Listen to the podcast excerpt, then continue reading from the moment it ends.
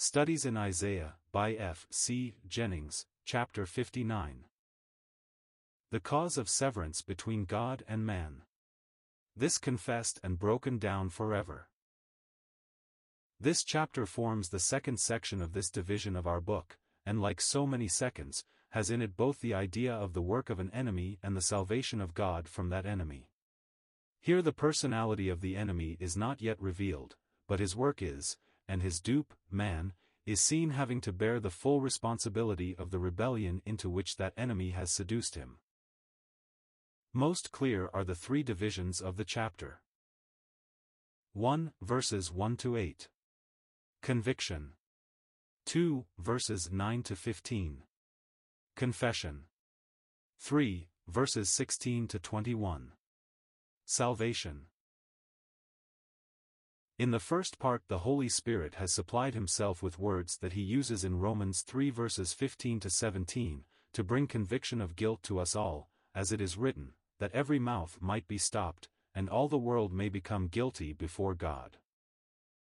Let us listen to this indictment of one who knows us well, and, knowing the worst, still loves. 1. Behold, the hand of Jehovah is not too shortened to save, nor his ear too heavy to hear. 2. Your iniquities are the dividers that sever, tween you and your God. Your sins have hid his face from you so that he doth not attend. 3. Your hands with blood are defiled, your fingers iniquity stains, your lips have been speakers of lies, your tongue doth murmur perverseness. 4. Not one of you crieth for justice, in faithfulness none of you plead. In nothingness one trusting, in vanity speaking, profitless toil two men conceive, iniquity do they bring forth, 5. Eggs of the adder their hatching, and webs of the spider their weaving, who eats of their eggs surely dieth, if crushed, then a viper springs forth. 6. Their webs shall be useless for clothing, no covering shall their works yield, their works are works of corruption, and violence the deed of their hand. 7. Their feet run ever to evil, swift to shed innocent blood. Their thoughts are iniquitous thoughts. By waste and by ruin their pathways are marked. 8. Nothing they know of the pathway of peace, and nothing is right in their goings. Crooked the paths they have made them, who treads them shall never know peace. The prophet speaks on the part of Jehovah. How different are the days to those early ones of Israel's history. Then the answers to cries were prompt, his interventions on behalf of his people frequent. What a difference now! They pray, but there is no answer. No ear seems to listen. Sorrows not only take their course unchecked, but fresh blows come upon them, what can be the reason? How can such silence be accounted for? Has he changed? Has he forgotten to be gracious? Indeed, no. He changes never. His power to save is not lessened. His ear has not become dull as with age, it is as keen as ever to hear a wordless sigh, or the first whisper of penitent faith. The cause of the silence is precisely the same as in the day when those two brothers brought their different offerings. He respected not the persons of either, but Cain's sin still lay as a barrier between him and God, unremoved by his fruits and flowers, Genesis 4 verse 7. So with us, sins must be removed, or Never can we see that face that diffuses light when it unveils itself, and leaves darkness when it is veiled, the sight of which is blessedness, and not to see which is damnation. 3. Does Jacob ask, What sins? These. Your hands are blood-stained, your fingers defile all they touch, your lips are false, your tongue untrue. In your midst on all sides are injustice and untruth. Men's trust is in what shall prove as empty as the desolations of chaos. But that quick active brain has its conceptions, and what does it bring forth? Profitless weary toil. Gain is ever its object, money its attraction, and to attain it, they disquiet themselves in vain. Psalm 39 verse 6. Weary and ever unsatisfied are they, and all they produce is as those eggs which when hatched bring forth a brood of poisonous adders. Such doing shall prove as ineffective for their clothing as would the web of a spider. Let any feed on what they minister, they must die, and when what they minister is opposed, examined, and refuted, or crushed, then is it seen in its true satanic character, for forth there springs a viper. Their feet are ever on murderous errands bent. Their thoughts are evil, only. Evil, all the day and every day. Genesis 6 verse 5. Of the true way of peace they know nothing, and, as long as they thus walk, never can. What baseless extravagance! What gross exaggeration! What self-confuting absurdities! Does someone so speak? Then that evidences you are not well acquainted with your own heart, or you would know that, although dormant, there is latent in it just such a brood of vipers.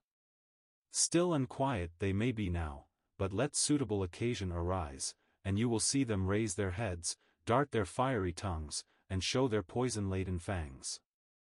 God does not look at the surface, how innocent we can make that. The greatest rogue is often the most honest-looking, the biggest liar may speak the most speciously, and even the murderer can be intensely sanctimonious. God looks deep down beneath the surface, and tells us what he sees in the heart, just as if our eyes could see under the surface of our beautiful lawns, so soft and green in the cool days of spring, but let the burning heat of July come, and roots and seeds of all kinds of noxious weeds germinate. Let us never forget that. Though we may have been Christians for a century, we still bear within us that old Adamic nature, and apart from a present abiding in our risen head, this will express itself as it ever has done. The principle on which the new life begins, of repentance Godward and dependence on the Lord Jesus Christ for all power for holy living, with the blood of the Lamb for our confidence, continues to the end. Let us not deny the divine verdict, far wiser and truer is the confession that follows. 9. That is the reason that judgment's far from us, and righteousness cannot o'ertake us. We hope for the light, but lo, a dense darkness. For the brightness of dawn, and we walk in thick gloom. 10. We grope by the wall as the blind do, I, grope as those who are eyeless. In the clear light of the noonday we stumble as though it were night. In the midst of the lusty and flourishing four we move as though we were dead. 11. We all of us growl as the bears, and mourn, yea, mourn as the doves. We hope for the right, but it comes not, for salvation, it stayeth afar. 12. For our transgressions are many before thee, our sins bear their witness against us. For our transgressions remain ever with us, and our misdeeds, we know them full well. 13 rebelling against and denying Jehovah, departing away from our God, e'en from the heart conceiving and uttering, nothing but, words of base falsehood. 14. And judgment is turned away backward, and justice standeth afar. For truth in the street leath prostrate. And honesty finds no admission. 15. I, truth is utterly lost, and he who departeth from evil exposeth himself to be plundered and the Lord saw, 'twas ill in his eyes, that of judgment there was none at all. These pathetic verses give the true Israel's confession of the truth of the indictment in the first verses. Personifying that pious remnant as one man, we may see him standing afar off, and without lifting up so much as his eyes to heaven, saying, It is true, and it is this that accounts for the apparent indifference of our God. He has given us light, the sun of his revelation is shining, and yet we stumble as though we were in the night. Ay, we are blind, and grope our way by feeling along a wall, while among our careless neighbors who are merry and flourishing, we move in sadness as though we were the very shades of the dead. Our distress is heard in our groanings, our sorrow in our sighs, for although we have hoped long for the intervention of Jehovah to put things right, it is still apparently very far off. The truth that used to have power over men, and which they at least outwardly reverenced, seems now to have failed altogether for if anyone does leave the broad road of evil, if one refuses to worship the image of the beast, and to receive his mark, he becomes, in another way, a marked man, as being a fair victim for spoliation. For he is not permitted to buy nor sell, Revelation 13 verses 14 to 17. Jehovah has surely seen all this, and evil, very evil, must such a sight have been to him who will have all things right, but now sees all things wrong. A lesson lies for us in these words of lowly self-judgment, which yet are nothing but the bare truth. There is not one particle of merit in them, except that they admit what is absolutely true. Fellow believer, we too stand at the end of our day, and this is the weighty truth that these words, preserved for over 2,600 years, press upon us, they only are the true children of God, and not bastards, who sincerely confess their part in the common sin. Let Daniel, being dead, yet speak to us as he does in his ninth chapter. Those heartbroken sighs are but an example of what we have just been considering. Let the many confirmations we have had in our prophet assure us that he only who confesses his sins and the sins of his people can hear the sweetest of all words that ever fell as balm on a troubled heart, O man greatly beloved. The last words of verse 15 form so close a link with the third and last section that they may be repeated. And Jehovah saw, it was ill in his eyes, that of judgment there was none at all. 16. And he saw that there was not a man, marveled that none could be found able to make intercession. Therefore his own arm brought him salvation, his righteousness was his support. 17. So he armed him with justice as with a breastplate, a helm of salvation he put on his head, clothed him with garments of vengeance as armor, covered himself with his zeal, as though, twere a blood-red war cloak. 518, a recompense fitting will he repay, to his enemies, fury, to his foes, recompense. The islands afar, he'll repay with chastisement.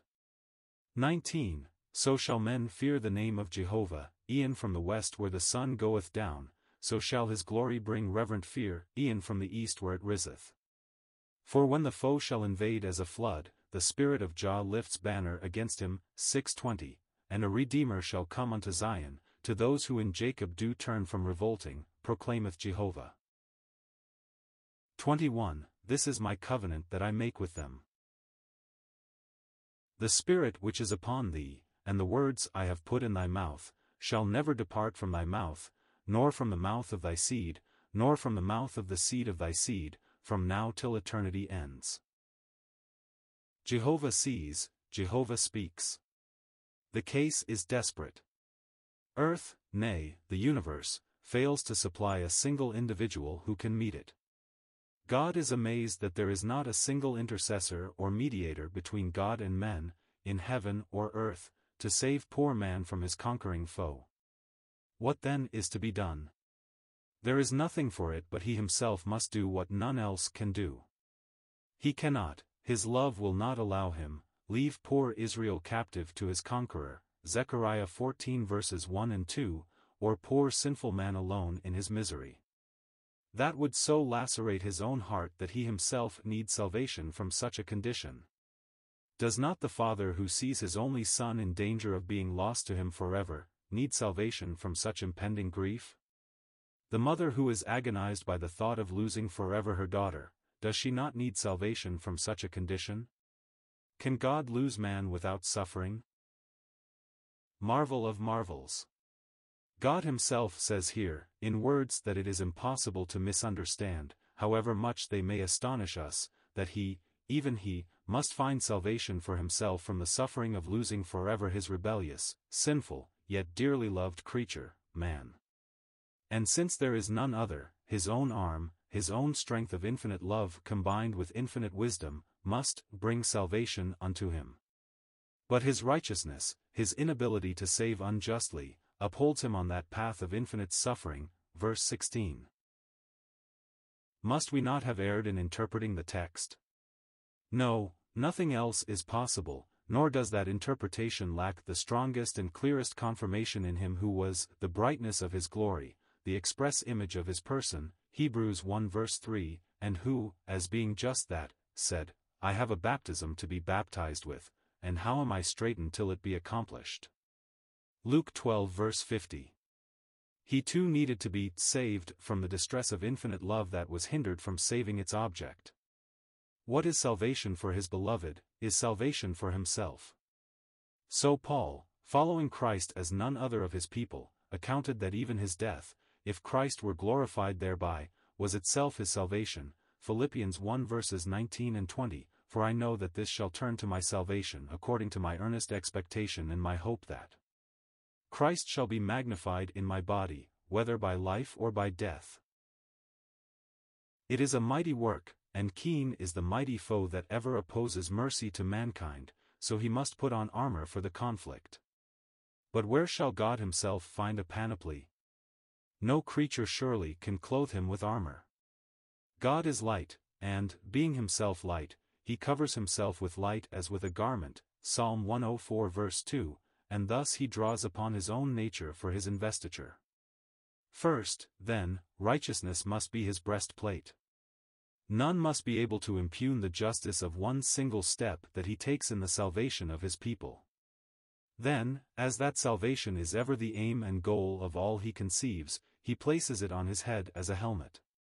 But the salvation of his people involves judgment on their oppressors, and so vengeance and zeal must clothe him for the war, for since we now know that heaven itself is not broad enough to hold both the accuser and the accused, Revelation 12 verse 7, so earth, that mirror of heaven in a sense, must give as.